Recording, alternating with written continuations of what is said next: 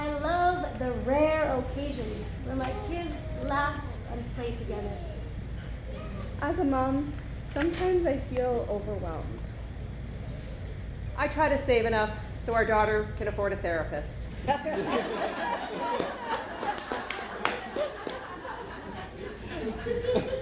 I am not mother material. Don't look at me, I'm out for the count. I still sometimes look at my two kids and think, whoa, I'm a mom? I try to eat healthy to nourish my baby. As a mother, I notice how really, really annoying kids can be in one moment, and then in the next, they're these amazing, beautiful, compassionate creatures.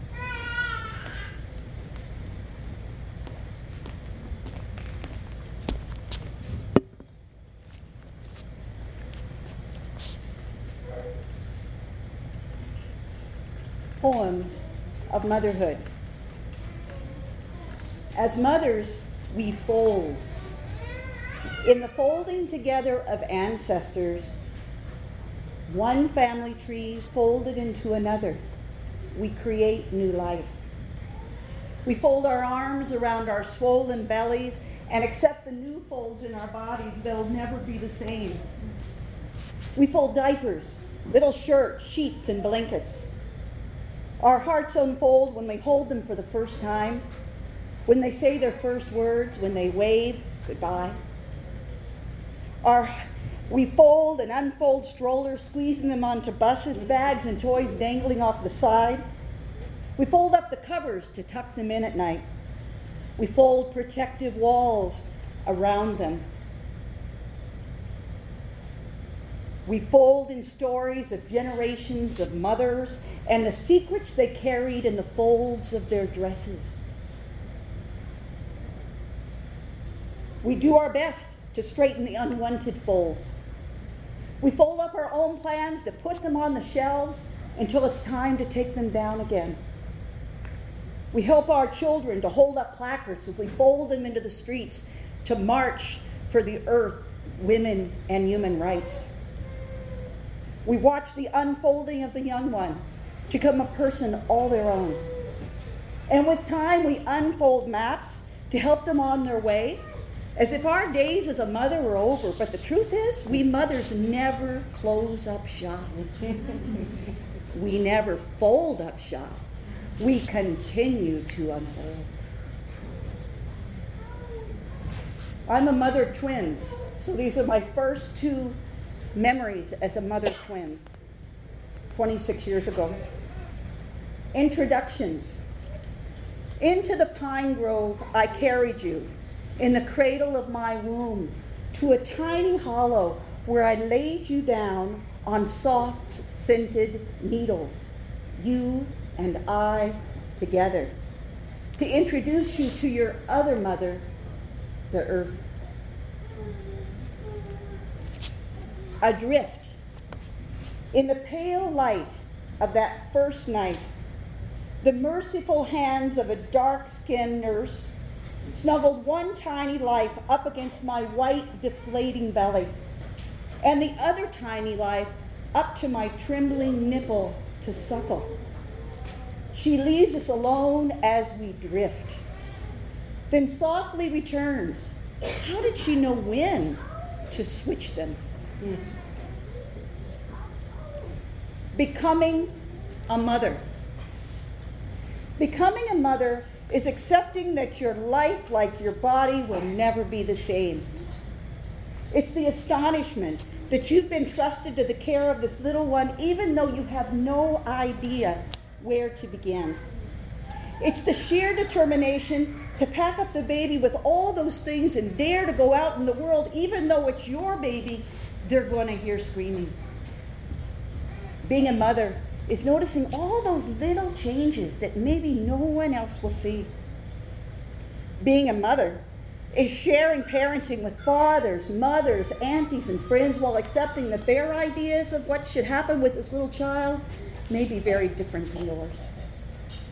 Being a mother over the years is hearing the tiny little patter of little teeny tiny feet that are followed by those tiptoes up the stairs when the teen comes in late. it's the pause on the hill to let them catch up, followed by them pausing on the hill to let you catch up. ah, but being a mother, it's not just a family picnic in the park on a sunny afternoon.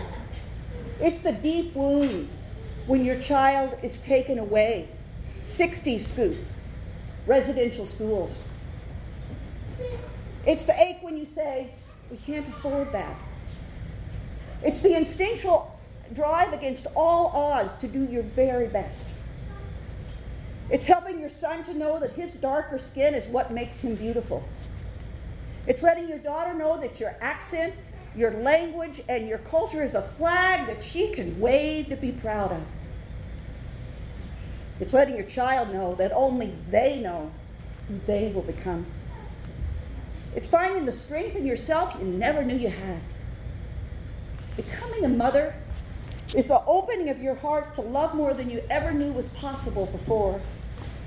And when we're at our best, motherhood is a sea that opens out into the world and sets ships a sail so that all children everywhere will be loved and cared for. Do some of you remember? I mean, if you're if you're in my generation, you would remember this from your teen years, but you always might remember it afterwards. A song from the Beach Boys, 1965. Wouldn't it be nice? Da, da, da, da, How's it going? Da, da, da, da, da, da, da, da. Wouldn't it be nice? Da, da, da, da, da, da, There you go. Da, da, da, da, da, da, da, da, da. You got it. So just, just imagine that song as you hear this song. Wouldn't it be nice? Monday morning, the baby's cry is your alarm. Diapers and wipes. Roll the kids out of bed, pack their lunch, pack the lunch, go up the breakfast, coats and mitts, struggles and fits, take out the garbage, feed the cat, turn up the lights, grab your bag. Drop off the baby at the daycare, run to the bus, and then arrive out of breath at your desk. After all this, wouldn't it be nice to hear your boss say, You, courageous mother, have accomplished so much. Surely you've done your share for the day. You're good to go. Here's your pay. And a bonus, too, because you're the best. Drop up your feet. Take a well earned rest. Wouldn't it be nice? da da da da da da da da. Wouldn't it be nice?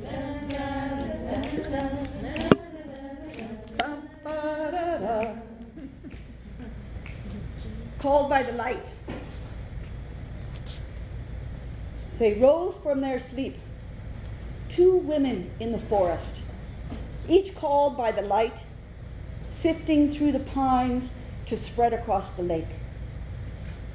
The older woman, having birthed the other, her red current long ago run dry, accompanied the other, throbbing pain, cyclical mystery of life, waves of fertility, ancient and binding, water and tides pull of the sky deep inside. To the water's edge they walked,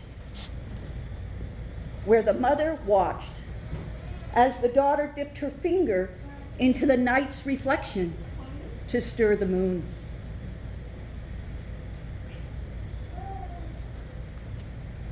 Nap time. Nap time.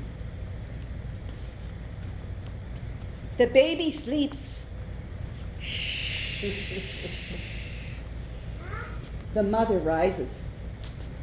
She slips into her robe, her mother's robe of moons, suns, and stars, left behind in her passing. As soon as the hymn hits the floor, she is transformed, she is reborn. She is the Virgin of Guadalupe, galaxy draped over her shoulder, descending the stairs, dignified and defiant. She walks with the indigenous people of the Americas to deliver bouquets of defiance to the powerful. She defies unjust laws and knows no boundaries. She stands on the line with all the others and she crosses it. Stepping into the downstairs hallway, she spans the oceans and mountains and valleys of Mother Earth. The tail of her robe trumpeting the call for peace, healing, and wholeness. The dishwater where she sinks her hands to do last night's dishes, a pool of holy water. Plates, cups, and cutlery awash in the divine. She and the cosmos cross themselves. The floor she sweeps stirs up particles of possibilities never dreamed of before. The warm cup she lifts to her lips, a potion of certainty and strength to make her whole this time. The window through which she peers suddenly clear. And the shower she takes, waterfall of light, cascading radiance into every cave and crevice, the soap and ancient ointment of healing nurtured by all the grandmothers of the healing herbs. The bath mat, a magic mat to safely guide her through the rushing streams. Just then, the baby stirs. Nap time is nearly over. Her mother's robe of moons, suns, and stars is hung back on the hook again until tomorrow's rise. The capri pants and t shirt that she slips into a clever disguise. Nap time.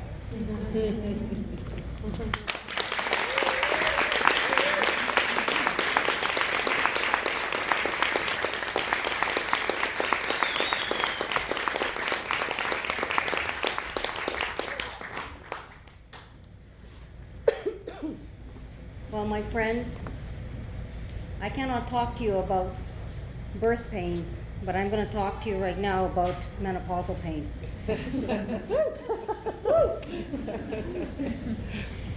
and I apologize that I have to um, refer to notes because you see, every now and then I do suffer of the big M, and it's not the golden arches of McDonald's. it's the menopause that kicks in, so I tend to forget. So I have to um, turn to my notes. Very powerful words shared here by my sisters of their experiences. And I will share with you who I am as an Anishinaabe. I am an Anishinaabe. And when I was growing up, I asked my grandmother, why don't we why don't we practice or use our own, our original ways of pregnancy, of birth, of motherhood or womanhood? Why don't we even use our original word for mother or mom? And that word is nizigus. Nizigus. And that means the one who bored me under her heart. And what an appropriate word for mother, because all of us, all of us, we grew inside our mother, and she bore us inside of her, under her heart. We grew there for nine months.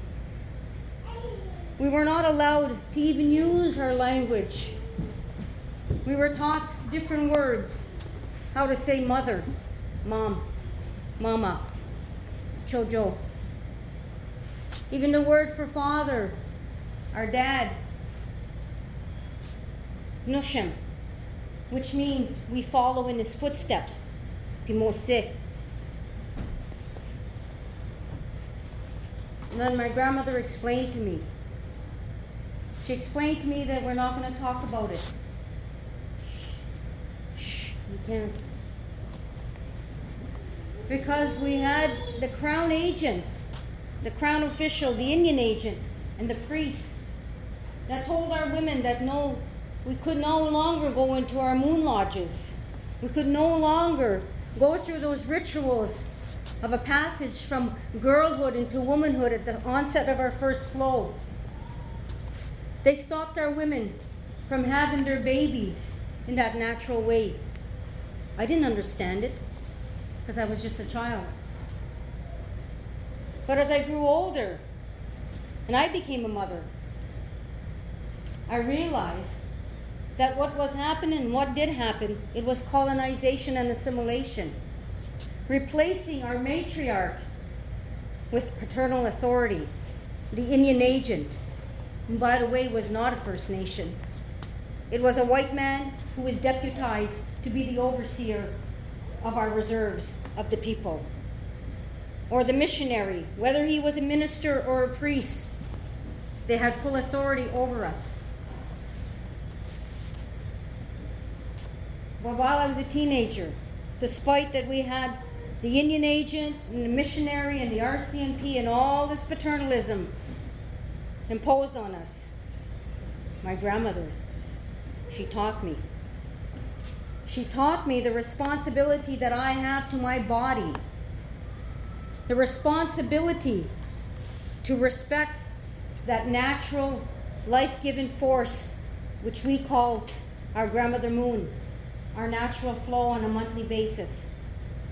How to care for that blood flow, how to respect it, how to respect our bodies. Because our flow, that life giving force of that blood, is our power, which is our grandmother. My grandmother taught me how to work my body with our grandmother, the moon. And then she said, that is our first birth control, the natural birth control, the natural parenthood. And she also taught me to use the moon that will determine the birth of my children. You see, because it is our grandmother moon, it is her who guides our body, it is her who determines when our water will break, and it is her who determines the birth of our baby.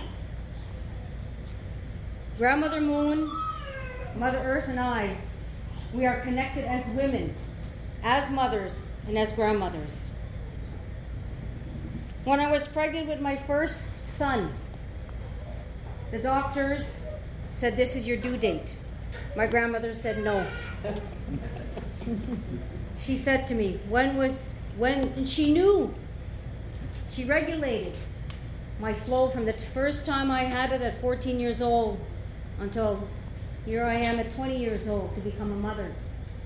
And she said to me, When was your last flow? And I told her.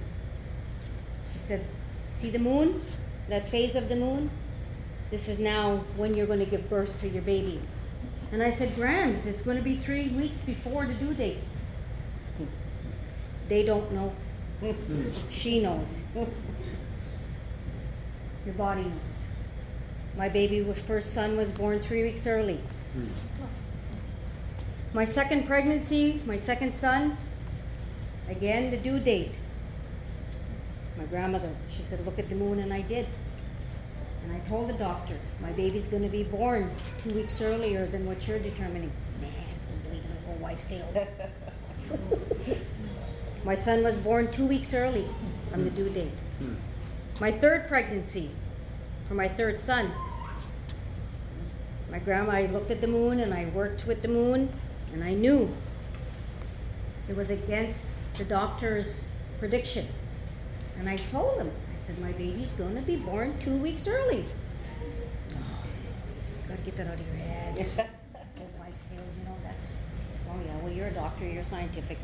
I I believe in my body. I said, actually, I believe in my grandmother, period. Said, she's the power. The Kokums are the power. The grandmothers are the power.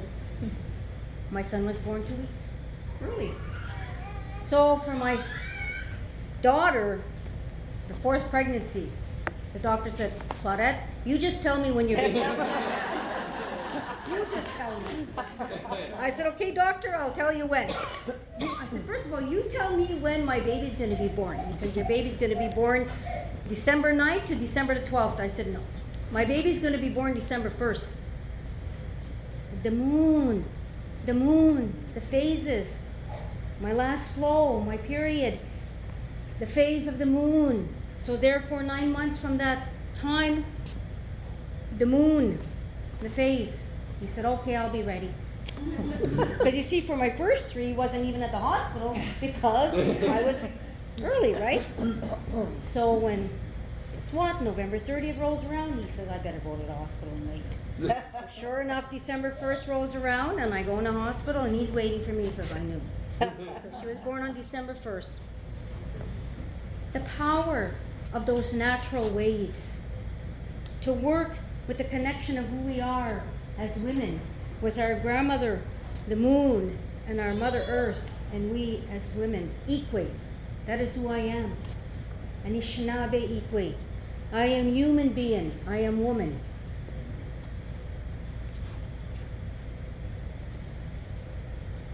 When my first grandson was born, we all went to, visit him. Excited, very excited. Now I'm a kokum. I'm a grandmother, kokumus. So my mother and I, we walked in. My daughter-in-law and my son's room. There was a little baby boy. And all family members on both sides were in this room.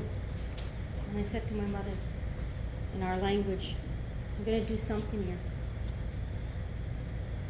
I said, Mom,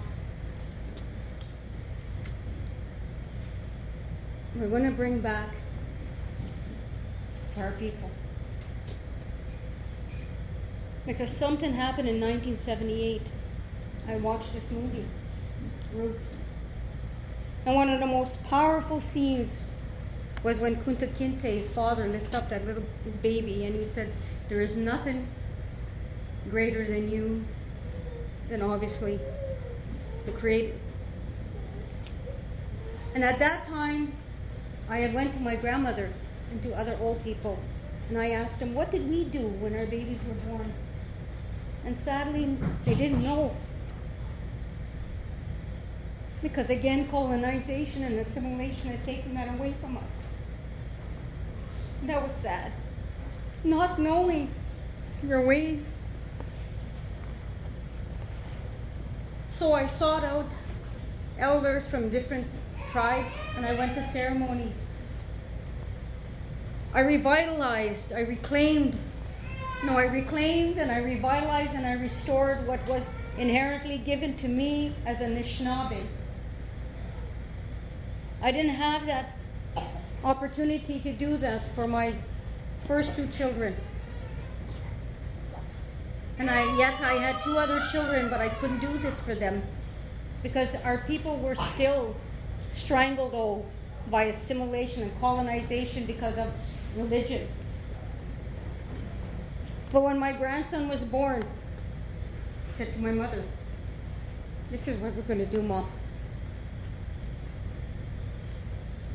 We went in that room and we took the eldest of the family members, the great grandmother, my mother, the other grandmother, me, and we put them in a circle, each down. There was the father and the mother holding their baby. We passed that little boy to his great grandmother, his grandmother, grandmother, all, each family member. And I said to them, Welcome that little one. Welcome him. Speak to him in the first voice, our language. And let him know who you are. And let him know his place in society and his place in creation. And that's what I institu- instituted for each of the births of my grandchildren.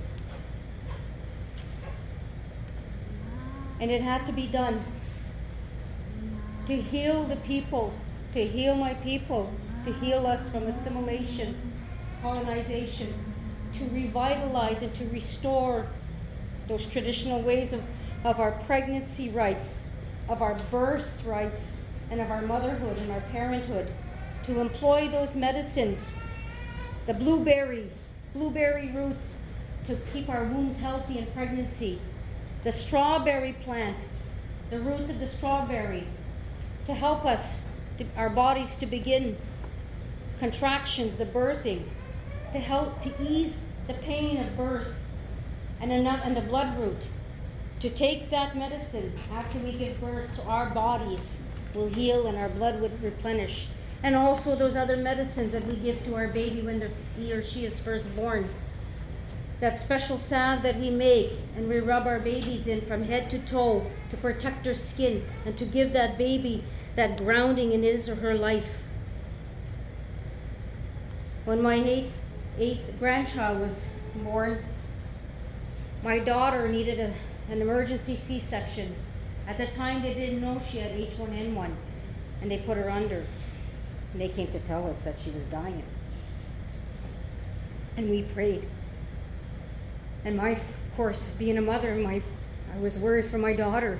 And at the same time, I was worried for that little one. I said, he's, he's going to be born and he's not even going to be able to be with his mother. And they're just going to, where are they going to put him? So I told his father, my son in law, you go to the nursery and you be with the baby, and I'm going to stay here and I'm going to wait with my daughter. But I couldn't go in to see her because she was in that emer- operation room, right? And they came out and told me she was breathing and she was well. I was so worried about my little one. And I said, he needs to know who he is. So I went into the nursery and I asked, I asked the doctor and the nurse, can I hold him? And but because my daughter had H1N1, they were concerned for the baby. But they did let me hold him. And I held him. And I whispered into his ear, Quay. Quay. Jaja koma. Nim. Kikokamis. Kim. Mishnabe. Nim. Kizagian.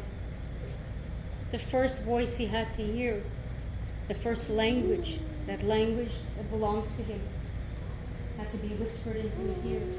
He needed to know his place in life, his place in creation, and that who he is as the original peoples of this land.